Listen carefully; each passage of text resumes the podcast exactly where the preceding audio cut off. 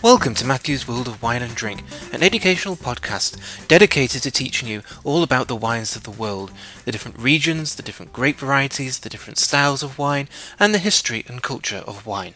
In this episode, we take a look at two other Italian regions following on from Prosecco and Asti in the previous episode.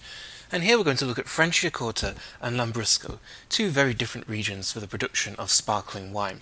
And we'll start by looking at Franciacorta, which is in northern Italy, just north of Milan. And this is a region that's been in existence since the 1200s, but the production of quality sparkling wine only began in the 1960s, and it was actually in 1961 when the first sparkling wine was produced by Guido Berlucchi, and that became quite trendy and other producers followed. It's still a small region, about 1 million cases a year, and when you think that in Champagne, Moët et Chandon make well over 2 million cases a year alone, it gives you an idea of how small Franciacorta is. But it has grown a lot in the last 20 to 30 years, and now there's over 100 producers making wine from 3,000 hectares of land. And Franciacorta has been very successful because it's had a unified approach. All the producers agree on the grape varieties to use, the style of wine that they're making, and so Franciacorta can present a very consistent brand to the world. And that brand is quality sparkling wine made using the traditional method and seen as a competitor to Champagne in terms of quality and in terms of price. It is the only traditional method DOCG in Italy, and it is a DOCG, but it doesn't actually need to put that on the label. Franciacorta can stand on its own because it's so different from everything else. And it's a little bit different from Champagne in several ways. It has to have 18 months on the lees for a non-vintage. Compare that to 12 months with non-vintage Champagne, and it has to be 25 months before release, so over 2 years, compared to the 15 months for a non-vintage Champagne. So there's that difference, and this means that Franciacorta is always going to be quite yeasty, with definite pronounced lees aromas, and again very different from Cremant or Cava, which have much shorter lees aging. The weather is also different from Champagne. It's warmer, and it's continental, and we have warm summers and cool winters here, and so it does get hotter during the summer, which means the grapes are a little bit riper. The conditions certainly aren't as extreme as Champagne, and the acidity isn't as high, and that's a differentiation between Franciacorta and Champagne if you're doing a blind tasting: acidity and the fruit profile. I think it means it's not quite as high quality as Champagne, but still quality is high. It just doesn't quite get the same heights as Champagne. Franciacorta is on the south side of Lake Iséo, and this lake was formed by a glacial movement millions of years ago, and then there's an amphitheatre of hills that protect the region from southern winds. So you have the lake, and then you have the hills rising up from the lake, and this is where the vines are planted. There's lots of different soils in Franciacorta. They've counted 64, mainly sand, sandstone, gravel, limestone, all well-draining soils. And these grapes are planted on slopes of 100 to 500 metres, so the grapes won't actually ripen any higher than 550 metres. High density planting, different training systems for the vines. The old vines are pergola, so the ones that were planted in the 60s and before, whereas the newer vines are either Gio or Cordon. Irrigation is allowed, but only in extreme conditions, when it's absolutely necessary. Hand harvesting is mandatory, and then the minimum potential alcohol when the grapes are picked is 9.5%, and the maximum yields are 10 tons per hectare. The grapes in Franciacorta are Pinot Noir or Pinot Nero and Chardonnay, with some Pinot Bianco. It's about 5% of plantings for Pinot Bianco, and in the beginnings, in the 60s and 70s, Pinot Bianco was seen as an interesting alternative to the main Champagne grapes, but it's really been phased out because it doesn't produce wines which age particularly well. So it can be up to 50% of the blend, but it is quite rare to see Pinot Bianco in that blend. So mainly you have Pinot Noir and Chardonnay. Different styles of Franciacorta. Rosé, up to 25% Pinot Nero, short extraction to get the colour, and this will have 24 months lees aging, so 2 years on its lees. So again, this wine will be noticeably leesy and yeasty. A style that is unique to Franciacorta is Satén, S-A-T-E-N, which means smooth, and that refers to the style of the wine. It's a Blanc de Blanc, so it's likely to be 100% Chardonnay, maybe with some Pinot Bianco in it, but the bubbles are fewer. The pressure is less than 5 atmosphere. so Champagne, or regular Franciacorta, is usually 6. Spends 24 months on its lees, so 2 years, and the style has to be extra brut, so it's a dry style of sparkling wine, which is soft, smooth, and delicate, with those bubbles just making the mouth feel a little less fizzy. Then we have vintage Franciacorta, Millesimato, and this has to be 85% of the grapes from that one vintage. So you can use a little bit of other vintages, but for the main part it's vintage. 30 months on the lees here, so 2.5 years, with an extra 7 months in the bottle before release. So the vintage has to be at least 3 years old before release. And this can be made in the extra brut or the Brutto Natural style with no dosage. And these are very complex wines with noticeable lees aromas again. And then there's Reserva, which spends 5 years on its lees. So this is going to be really complex and very yeasty, with another 7 months in the bottle before release. And this can also be Satén or Rosé. With the Franciacorta in general, these different styles, dosage is not needed as much as Champagne because the acidity is not as high, so you don't need the sugar to balance the high acidity. So it won't be quite as sweet, so the extra brut style is quite common. Some noticeable producers to look out for. I mentioned Guido Berlucchi, the first, and they produced 25% of all Franciacorta. Then there's Bella Vista, who invented the Satén style, and they've got 200 hectares planted, quite an elegant style of Franciacorta. And then there's Cadel Bosco, another large producer that's quite common to find outside of Italy, and their Anna Maria Clementi is considered Italy's finest sparkling wine.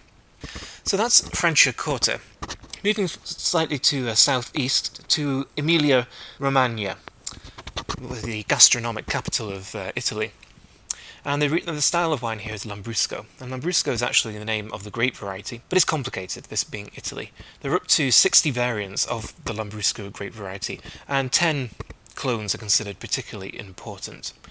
The style of Lambrusco is a frothy red wine, so it's not going to be massively sparkling, but there are certainly going to be bubbles with a foamy head.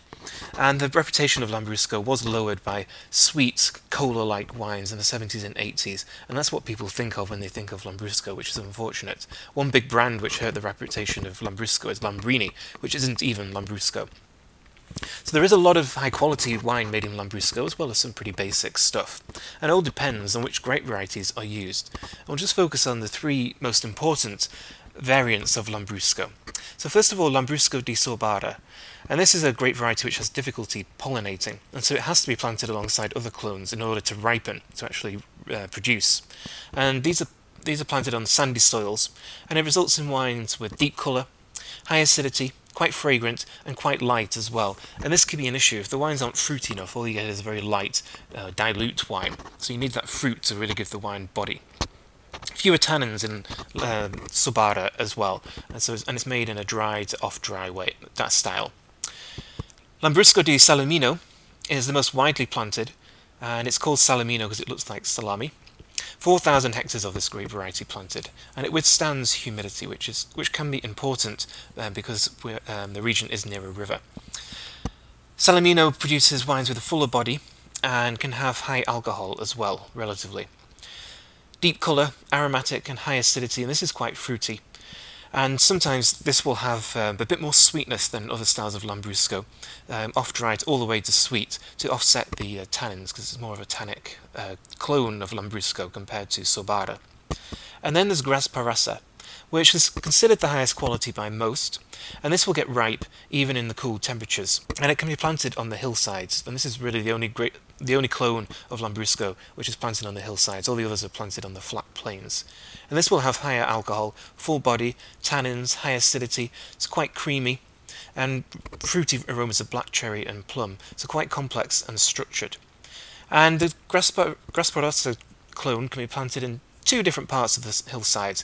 Higher up, there's sandy clay marl and clay chalk soils which have little drainage, and these produce the most intense and concentrated styles of Lambrusco. On the lower slopes, the soils are sandy loam and gravel, and there's more drainage, and these wines are graceful and lighter bodied. So 2 different styles according to where they are planted. And then there are several different DOCs within Lambrusco, mainly all to do with the grape variety. There's Lambrusco di Modena, DOC, which is quite basic, has to be 85% Lambrusco varieties, and others can be added to to the blend, and yields are 23 hunds per hectare. That's the maximum allowed. And these wines are fruity with low tannins, usually quite simple. Lambrusco di Sorbara DOC is a minimum 60% Sorbara with 40% Salamino allowed. Yields here are stricter, 18 tons per hectare, and this wine's going to be dry, off-dry, fruity, fragrant with soft tannins. Lambrusco di Salamino di Santa Croce DOC has to be 90% Salamino, and these wines are deep in colour and body, tannins, acidity, and usually some sugar. As I mentioned, the Salamino style has sugar to offset the tannins, and these are grown in sandy clay soils with yields of 19 tons per hectare permitted. And then finally there's Lambrusco Grasparossa di Castelvetto DOC, and this has to be 85% Grasparossa. And this, as I mentioned with the grape variety, is considered the highest quality style of Lambrusco on the foothills, and those different styles according to where the grapes are planted. 18 tons per hectare allowed here, deep colour, firm tannins, acidity, and a full body, relatively, for Lambrusco. The climate in this region is continental and quite warm, hot, very hot summers and cold winters. The river that runs through the region is the Po, and this moderates the hot temperatures during the summer and also provides some humidity, and that's why the Salamino is the most widely planted grape, because it withstands that humidity. On the valley flora are alluvial soils, and these produce the lighter wines which are fruity and aromatic, and then those hillside sites, more structure and more colour. The wines are made using tank fermentation, so 95% of all Lambrusco is tank fermentation. Some will be fermented in the bottle using the traditional method, and those are going to be really high quality and quite individual. The first fermentation is at cool temperatures, taking about 4 to 7 days in order to retain the fruit and the tannin. And so Lambrusco is all about that fruity quality and the colour as well as that tannic structure, which of course is quite unusual for a sparkling wine. For the sweeter styles, RCGM may be added, so that's the rectified concentrated grape must, so basically adding grape juice to the wine to make it sweet. That will be for the certainly simpler sweet styles. It can be made in the spumante or frizzante versions. So spumante is the fully sparkling, frizzante the lightly sparkling. It can be rosso, it can also be rosato. And it can be made in all levels of sweetness, from secco to dulce, so from dry to sweet. So there's a huge range in Lambrusco in terms of quality, in terms of style as well. When I was visiting there, I went into a bar and had Lambrusco, and it was a real pale red colour, very delicate. And then the next place, it looked like a red wine and is quite tannic. So it really does vary a lot. Lots of production as well, which accounts for all this variation. 165 million bottles a year, which is about 14 million cases. Most of that is in the IGP. Just 40 million are in under those DOCs which I've been talking about. So only about 20% of Lambrusco is actually DOC quality. And as elsewhere in Italy, lots of growers within the region with very small plantings, and they sell their grapes to the co-ops. And the biggest co-op here is Cantina Riunite. So very historic style. Reputation has gone up and down with time. The best Lambrusco really is a fascinating style of drink, which is great with food. I mentioned that Emilia-Romagna is the gastronomic capital of Italy. Amazing food, and Lambrusco goes with all these dried meats that come from the region. So, that's Franciacorta and Lambrusco. Thank you for listening. This is Matthew, and this has been Matthew's World of Wine and Drink.